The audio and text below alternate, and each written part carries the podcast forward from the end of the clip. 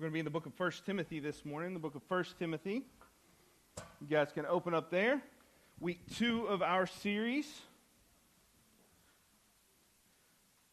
I know, I know I say this all the time, especially whenever we sing that, that song, but it always just strikes me that as I look around the room and we're singing that song and singing about how God has always been faithful and He's been good to us and that He, he always will be faithful you know, some of you guys are singing that song like somebody who's standing on a rock, who's completely sure of their footing, who, who can stand there with, with, uh, with no reservation and proclaim every truth of that song. And you, you sing it with all that you've got, and you have, you have no fear that the earth will give way underneath you. But some of you sing that song like somebody who's walked out in the middle of a frozen pond and you're standing on the ice and you believe that the ice is going to hold you up, but but you're a little bit nervous, like, like maybe this will give way. I'm not sure. I'm out here. I've put my faith on this ice to keep me up, but I, I'm just going to sing this. I'm, I'm going to sing it the same way I would stand on this ice, which is kind of one eye on the ground and, and, and one eye to the shore and hoping that I make it across. And you don't have quite the same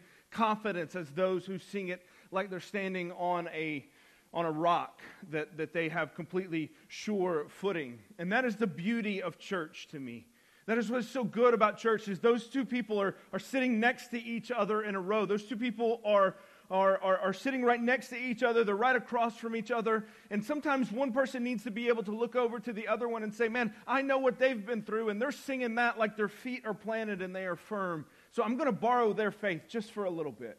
I'm going to borrow their faith just for a little bit because because I know what they've done and what they've been through. And, and man, they have confidence in this song, so I'm going to have confidence in this song too. I'm going to have confidence in the same God that they have confidence in, even when I can't feel it, even whenever I'm worried that the ground will give way. I know they've been there too, and they've made it to the other side. And so that's part of why I love church, just being able to do that. We don't all have to walk in here completely certain of every step that we take and every moment that we live, but we walk in here and we are 100% on board with one another.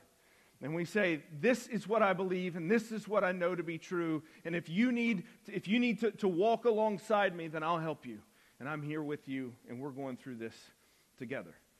So, sermon one over. Let's move to sermon two now.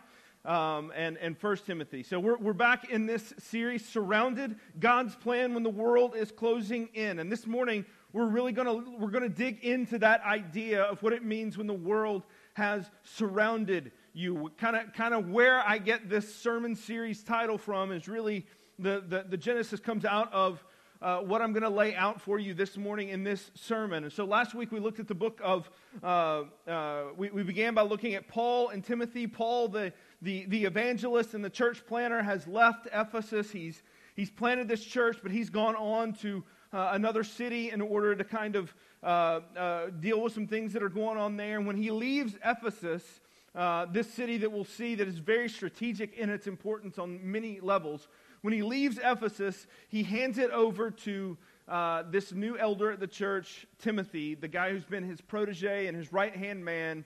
He hands over the reins of the church to, to, to Timothy as one of the, the elders there, and he says, Timothy, here's my instructions for you. Here's what I need you to do. And he says, This is what it looks like uh, to be the church. And what we're going to see very quickly here this morning, and as we go throughout this series, we'll see it even more, is that Timothy has got his hands full. Timothy has got his hands full and he's dealing with all kinds of problems. We know from other parts of the letter that Timothy is young, probably in his 20s. Uh, I know that, that like youth groups love to claim that verse and, and pretend like he's 14, but he's not. He's in his 20s. Um, the, the, the, pattern still holds about uh, not letting anyone look down on you because you are young, but Timothy is in a place where he's going to have to work hard to gain some respect from those that are around him, especially since Paul had all this respect, but Paul is now gone, who was the older uh, kind of mentor. So he's probably in his 20s. This church is about 10 years old, just about the same age as we are as a church here at Providence, about, about 10 years old, and it's starting, uh, for them, they're starting to kind of show some fractures. They're kind of starting to, to, to, to show some places where, uh, where things aren't, aren't really jiving the way that they're supposed to, and some things are happening that, that are making Paul uneasy and make it, making a, a little bit nervous for him to even leave Ephesus in the first place. But he knows he's got to go. And so he says, Timothy, here's what you're going to have to deal with. And these fractures are coming both from within the church and pressures from outside the church. And so I wonder, what kind of advice would you expect to hear uh, for, uh, would you expect to hear for a church that is surrounded by a culture that does not share its values and honestly would prefer, would prefer that the church not exist at all? Now, this is not hard for us to imagine. I mean, a casual viewing of the, of the news, a casual uh, run through Twitter, a casual reading of any of our national newspapers, and very quickly we're going we're gonna see that, uh, that, that, that, that this culture that we, live in, that we live in here in the United States is not exactly friendly to the beliefs that we have. It's not exactly set up to accept our beliefs. And that's here in the U.S. You go other places in the world, and it's far worse the, the, the idea of Christian values is not only not popular, it's flat out not welcome in a lot of circles. Uh, and so in recent years, we've, we've moved from saying that, uh, that, that not only are, Christian, uh, are Christians really not valued in spaces, uh, but they're not welcome in spaces. And certainly their beliefs are not welcome.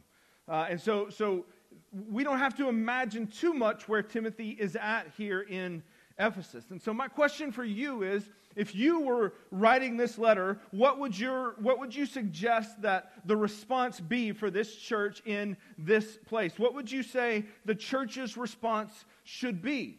Now, here in Jefferson City, we may not brush up against quite the same level of like cultural uh, antagonism that, we, that you might if you were in a major city.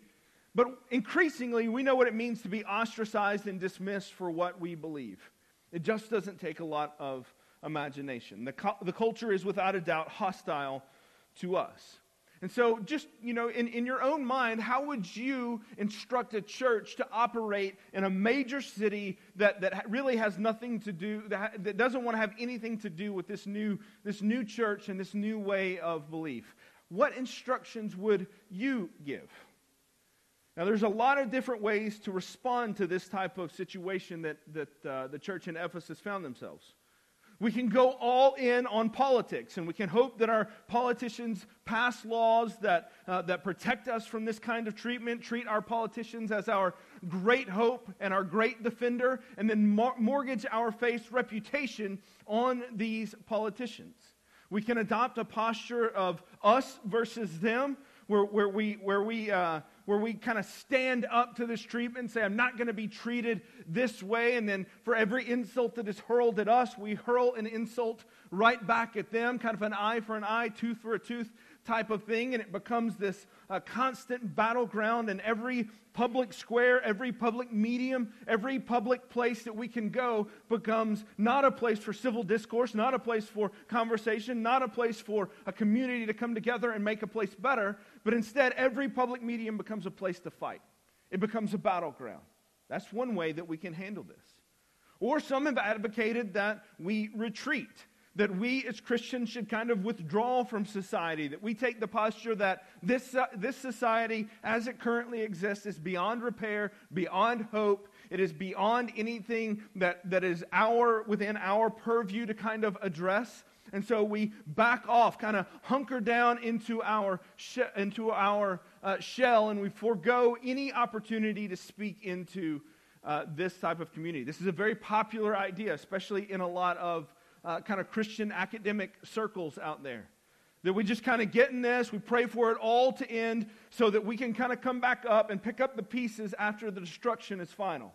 After the, the world is kind of finished uh, kind of eating its own, then eventually we can, we can emerge from our, uh, our, our bunker and we can say, okay, what's left of, of this world, of this society, of this culture, uh, and we'll speak into it at this point.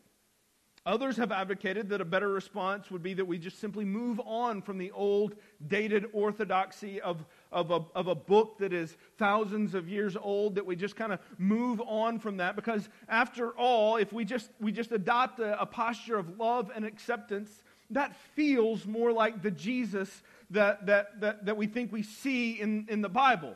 And so the, the motto becomes adapt or die uh, or better, better said, evolve or become extinct. We simply can't be expected to uphold the ethics from a, a book that was written thousands of years ago in a modern society. So we take the good, whatever the good is that we deem to exist, and how we decide between that is kind of totally dependent on what feels good to us at the moment. But we take the good and the acceptable and we dismiss the rest. There's a lot of approaches, and there's, and there's honestly kind of a, a lot of in betweens in all of those that kind of blend some of those things and kind of do some of those things together. There's a lot of approaches to dealing with being surrounded. The question for us this morning is we have to reject that third one flat out right off the bat because for us here at Providence, what we will say is that uh, our number one chief value is the absolute authority of Scripture. We will bow to what Scripture says and what Scripture teaches. So the next question has to be what does the Bible tell us to do? How does the Bible tell us to live in a culture like that? And that is what 1 Timothy, at least in part, is going to do.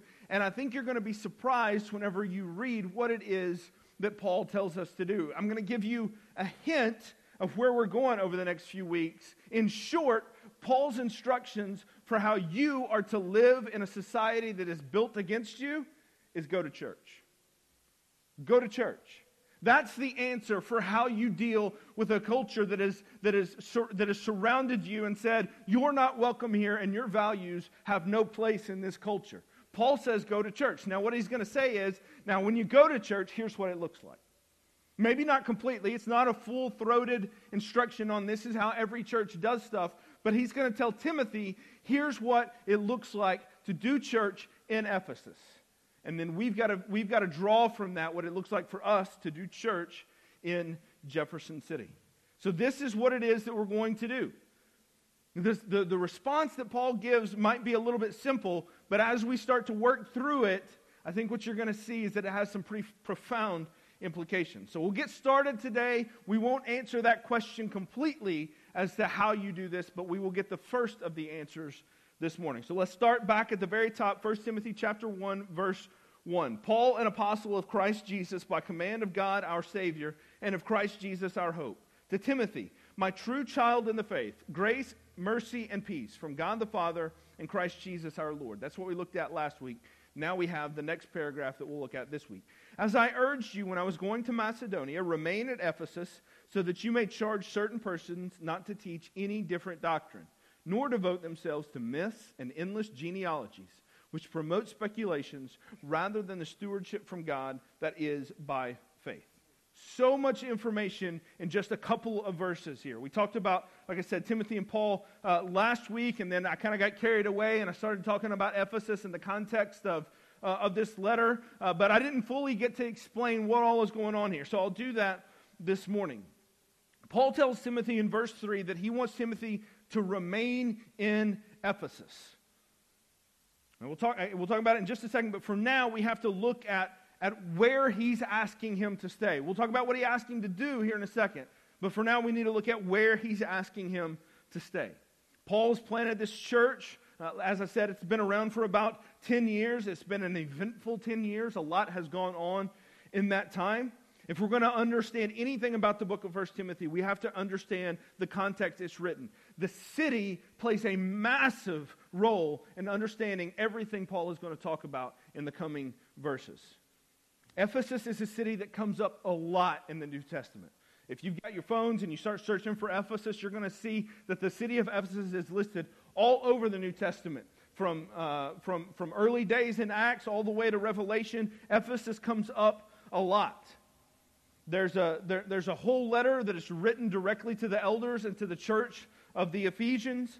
And when, uh, when Paul and Timothy are traveling, it comes up a lot. He does a lot of stuff there. And the reason why is because this is a major city in the trade and in the economy uh, of, the, of the Roman Empire. So there's a map here. You can look at this map and, and see the map. You can see kind of where, uh, where Ephesus is. It's not the greatest map, uh, but you can see it's, it's located right on the, the coast there, right? And now you can't see, but, but Jerusalem's like way down here in the corner, like, like at the edge of the screen. It's a long way from the epicenter of where Jesus did his ministry. It's a long way from the epicenter of where Peter was at and where, uh, where, where Peter was doing a lot of his stuff before he made it all the way to Rome. But it's in this place right here. But you see, it, it's, it's right on the coast, and it had established itself as one of the major trade routes in the entire world. So much flowed through that city. Whether you were in on land and you were going up or down, you would go through Ephesus. If you were coming uh, through the, the, the um, uh, by sea, Ephesus was one of the chief ports for you to go to. It was huge in the economy of the Roman Empire. And because of that, it was a city that had massive influence. What came into Ephesus and what came out of Ephesus had impacts all over the, the, the, the countryside and all over, uh, honestly, the, the, the world there uh, around them. It had tremendous influence and was strategically important. It was also a highly religious city. Perhaps the most famous event in Scripture for the city of Ephesus is when Paul visited there in an, early, uh, an earlier missionary journey, uh, journey uh, and, and, and, and it kind of gives us a picture of what it would have been like to try to plant a church in the earliest days of this city. Turn with me to Acts chapter 19. If you look in Acts chapter 19, I'm going to read a huge chunk of Scripture here. But I'm going to read it because it simply tells a story. There's not a lot to explain. You can kind of really read with me and see what happens here. But I'm going to read through this whole chunk from Acts chapter 19, and it will give you an idea. This is, remember, this is only about 10 years prior to what we're reading in the instructions to Timothy. Some even think it's right on the heels to this, depending on the timeline that you look at. It may have happened right after this, uh, but it's probably about 10 years later. So, Acts chapter 19, verse 23. Let's look at this story of what happened to Paul in this city Ephesus. Acts 19 23. About that time, there arose no little disturbance concerning the way. I love that, that that's how the Christianity is described in Acts the way. It's not just like a thing, it's something you do. It, it, it, it implies that there are implications to what it is that you're doing. But uh, about that time, there arose no little disturbance concerning the way.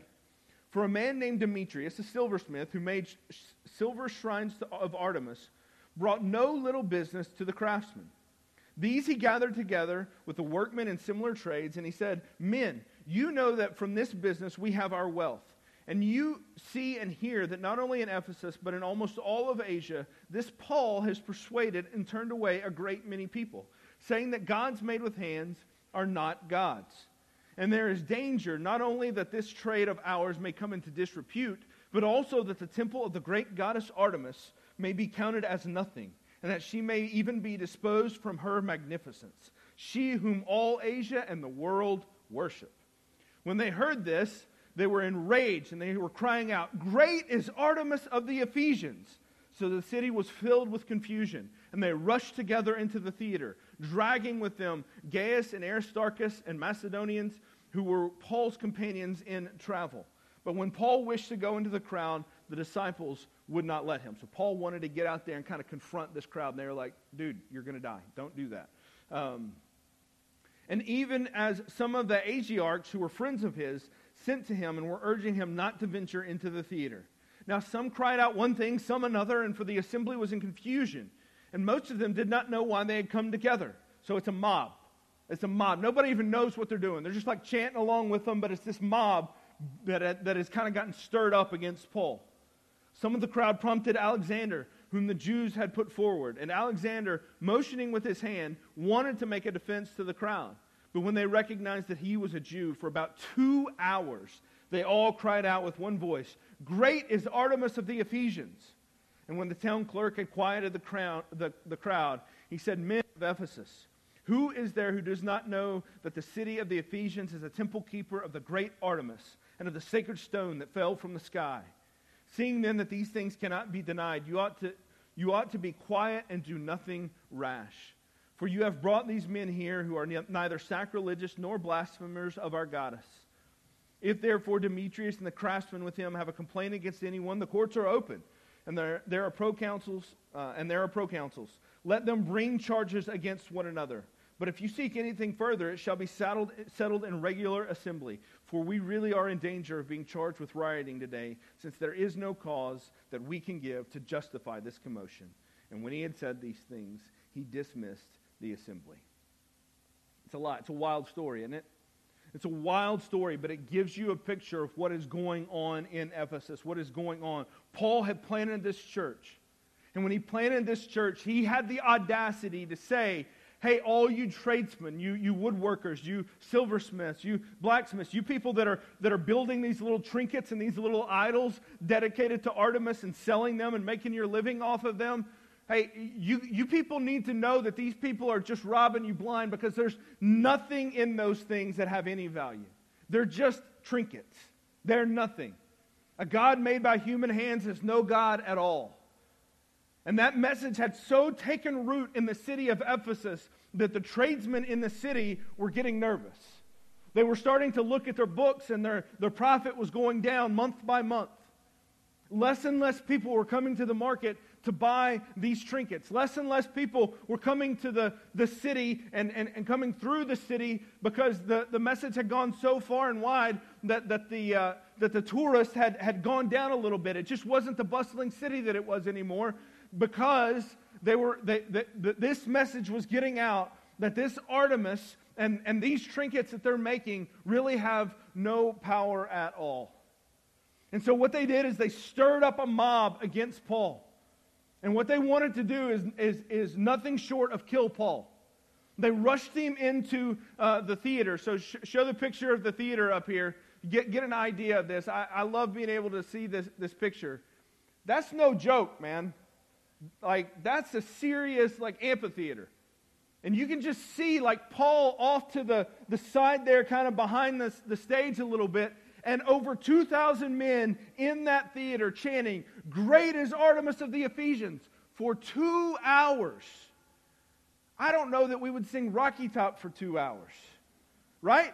For two hours they're chanting this just over and over and over and why is this happening? It's happening because he has challenged their idols and he's challenged their goddess.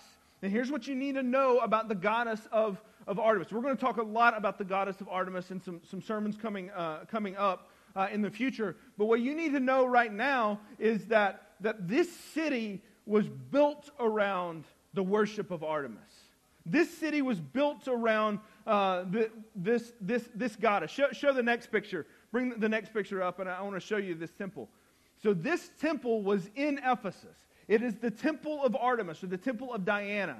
It's the same person, just depending if you're, if you're using the Greek term or not, but Diana or, or Artemis, same person. This temple was there. This temple is known as one of the ancient wonders of the world. You can go to Ephesus now, and there's still ruins of it. You can see that it is uh, that it's still there. It was known as one of the ancient wonders of the world. This is what they were known for. This temple had been built around a, a, a rock that, at least uh, looking at it here in Acts, either supposedly did or somebody saw fall from the sky. And they took that to be, uh, they took that to be as coming from one of the gods. And they determined that it was from Artemis. And so they built this temple around it. And the worship of this temple, so it, it affected everything in the city. It affected the economy of the city. It affected everything that happened there. It, it, it, it, it, it shaped everything. And so it's very clear that whenever Paul goes into the city and he starts preaching against, uh, uh, uh, against uh, Artemis, although it looks like, according to what he, he, the charges that were kind of brought against him, uh, he, he's not fully gone in preaching against Artemis yet. So much as it is, he's gone in against all the, uh, the economy and the market that's built up around the worship of Artemis. And so he's not even gone after Artemis yet. And they already want to see him killed. Now, can you imagine if you're a church planter in that city and you've got to say, hey, this, this temple that you've built is useless? Hey, all, all of you who have built your entire livelihoods around the worship of this goddess, useless. All of you people who have, since the day you were born, heard of the story of Artemis and how she was born, and you think that that has something to do with who you are and why you exist, it's all just a tale. It's all just a myth. It's all nonsense. Can you imagine how hard it would be as a pastor to stand up in that city and tell that culture that? He would have felt surrounded. He would have felt completely surrounded. And so, what it tells us after this is that Paul, Paul kind of slipped out of Ephesus here at this point, and said, All right, I've got to go until things kind of cool down a little bit. And so if we take this as like 10 years later, Paul had likely come back to Ephesus, visited in on the church, and then needed to go take care of something somewhere else, and he's put Timothy now in charge. Notice how they don't just call Artemis a god. She is Artemis of the Ephesians. And this is their calling card as a city. This is who they are. This is what they have done. This is, this is all of it. The, the city was dominated by the worship of Artemis. And that's, it, it's in this city that Timothy has to figure out how to plant the gospel of Jesus Christ. Knowing that Paul was almost killed simply for saying, hey, your little, your little pieces of silver that you've made are worthless. It would have profound implications on the city. From their worldview to how they worshiped their gods. And Timothy, you, you, know, you know, it's one thing for, for, for me, for, for us to plant a church here in Jefferson City, right? So we open the doors here, and generally, people know what's happening, right? I mean, they may not know what songs we're singing. They may not know, are we a happy clappy or are we like a, or, or are we more like a, a church that's more reserved? They may not know exactly what our style is, but they generally have a concept for what church is. But what Timothy is doing, what Paul was doing in planting a church, is he was putting a totally new thing in their midst. Something totally foreign to them. They weren't even Jewish in their background for the most part there. Some of the people in Ephesus would have been Jews, but that would have been a very minority culture in the city of Ephesus. So, what Paul is doing when he plants this church is he's saying, hey, this is totally new, guys. But what we're going to see is that they brought the worship of Artemis and the way things were done in the temple of Artemis into the church. And Paul says, no, no, no, that's not how we're going to do things. We're going to look very different. So, all of that kind of gives you the context of what is happening here. And we will revisit this several times in this series because it comes up again and again and again. So let's go back and read 3 and 4 again, and then I want to see what it is that Paul does here. So 3 and 4. As I urged you when I was going to Macedonia, remain at Ephesus so that you may charge certain persons not to teach any different doctrine, nor devote themselves to myths and endless genealogies, which promote speculations rather than the stewardship from God that is by faith.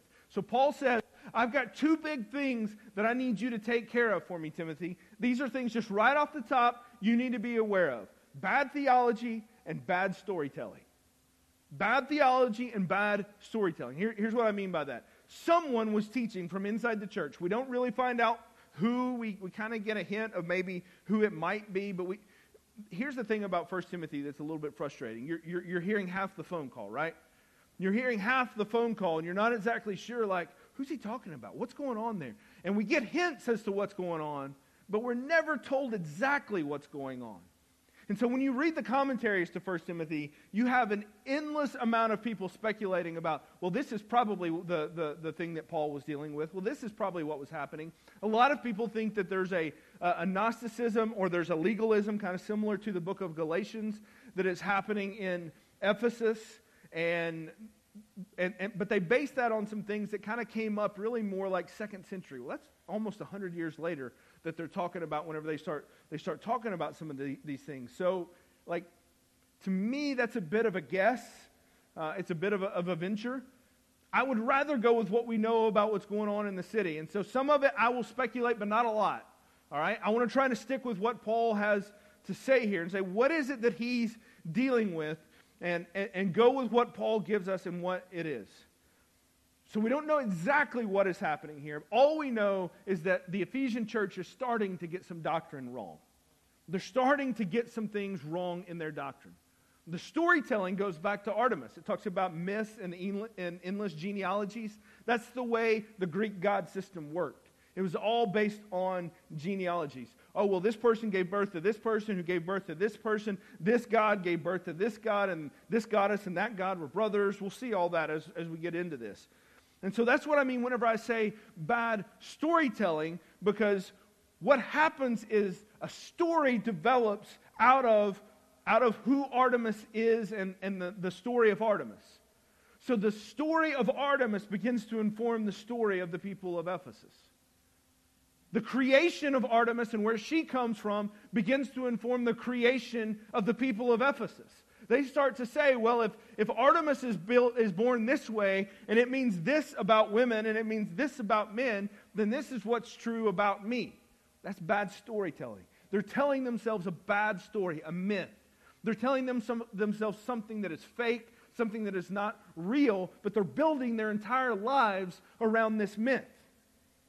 And so this is, this is what Paul's addressing bad doctrine, bad storytelling.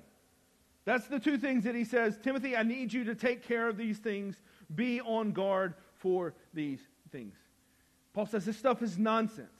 It doesn't teach you anything about the true God. So get it out of the church. Be on guard for it. Check your teachers and what they're teaching.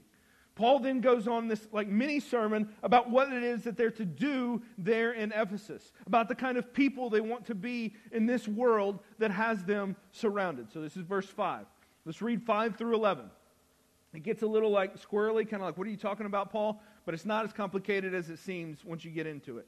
Verse 5 The aim of our charge is love that issues from a pure heart and a good conscience and a sincere faith.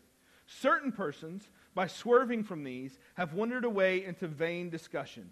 Desiring to be, vain discussion, that is a key phrase we'll come back to a lot. Desiring to be teachers of the law without understanding either what they are saying or the things about which they are making confident assertions. Now we know that the law is good if one uses it lawfully, understanding this that the law is not laid down for the just, but for the lawless and the disobedient, for the ungodly and sinners, for the unholy and profane, for those who strike their fathers and mothers, for murderers, for the sexually immoral, men who practice homosexuality, enslavers, liars, perjurers, and whatever else is contrary to sound doctrine, in accordance with the gospel of the glory of the blessed God with which I have been entrusted. Wow, Paul. That's quite the soapbox that you just took this opportunity to jump right on, right? Goodness gracious, Paul, where did this come from? No one asked. And Paul's like, let me just let me just let him have it here for a minute. Like nobody, nobody's asking Paul, what can we do and can we not do? And Paul's like, I'm going to tell you anyway. Here's all of this stuff, and I love the final category. And anything else I forgot to mention, all of it's bad. Just this kind of sweeping thing, don't do it. Now, if we're to take Paul's words here and just read that second paragraph from 8 to 11, if we're to take Paul's words and just read from 8 to 11, then that seems to suggest that we, as a church that is surrounded by a culture that does not like us, that does not follow in our, uh, our ethic and our theology, that we need to take up an offensive position. An offensive, not an offensive, an offensive. Same word, different meaning. An offensive position, right? That we need to be going after people like this. That we need to be going after them, and, and, and we, need to, we need to make it we need to make it really, really clear because we have a good argument about the way things are supposed to be. Go after these guys. The law is clear. Enslavers are bad. Homosexuality is bad. Lying is bad. The ungodly and the profane are bad. So let's just get after them and show them just how bad they are. The best offense is a, or the best defense is a good offense. That's, that's the motto of this crowd, right? If you take just this paragraph, it's just a, it, it, this isn't just a list of sins that Paul gives us, it's marching orders. These are the sins. Go after these guys. We want to be done with them. Use the law, get after them.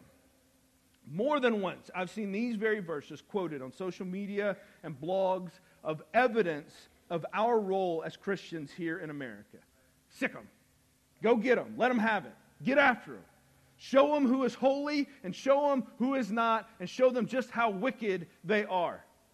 The problem with all of that, of course, is the paragraph that comes before it and the paragraph that comes after it. Now, I'm not going to get to the paragraph that comes after it. That's next week. But we'll look at what, we'll, we'll look at what comes before it. We just read it, verse 5.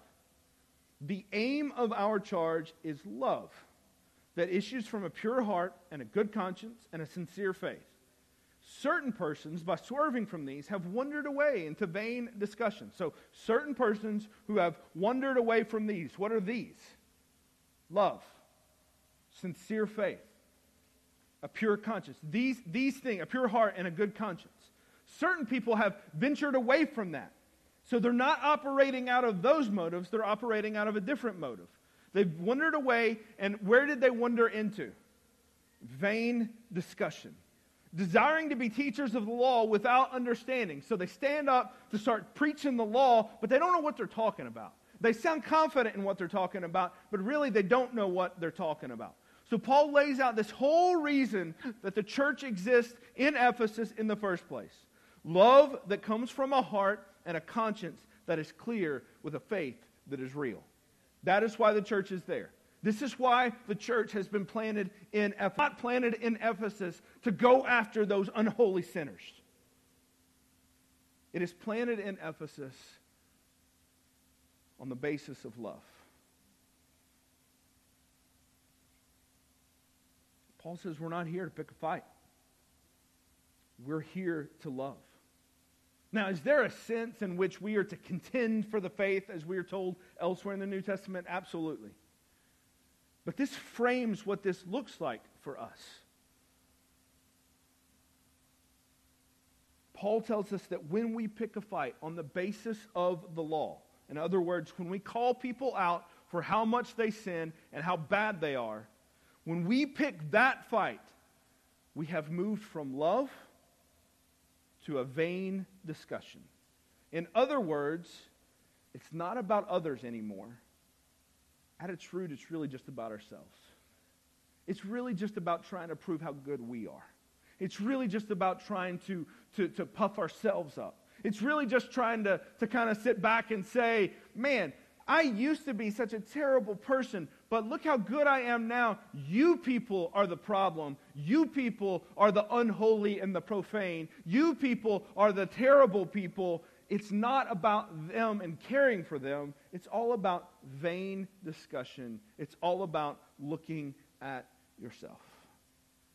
He says you make these confident assertions about the law, about how bad people all, uh, how bad, bad people are and all the terrible ways that people sin.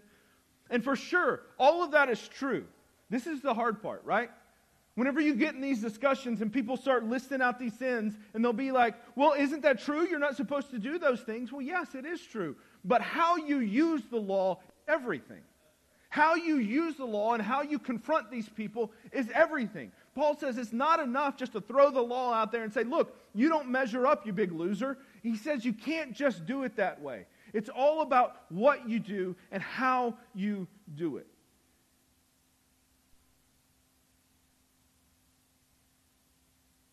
Paul says the whole point in the law, he says this here and he says it elsewhere, the whole point in the law is to show us our sins. So that's fair. Yes, absolutely. Use the law in that way.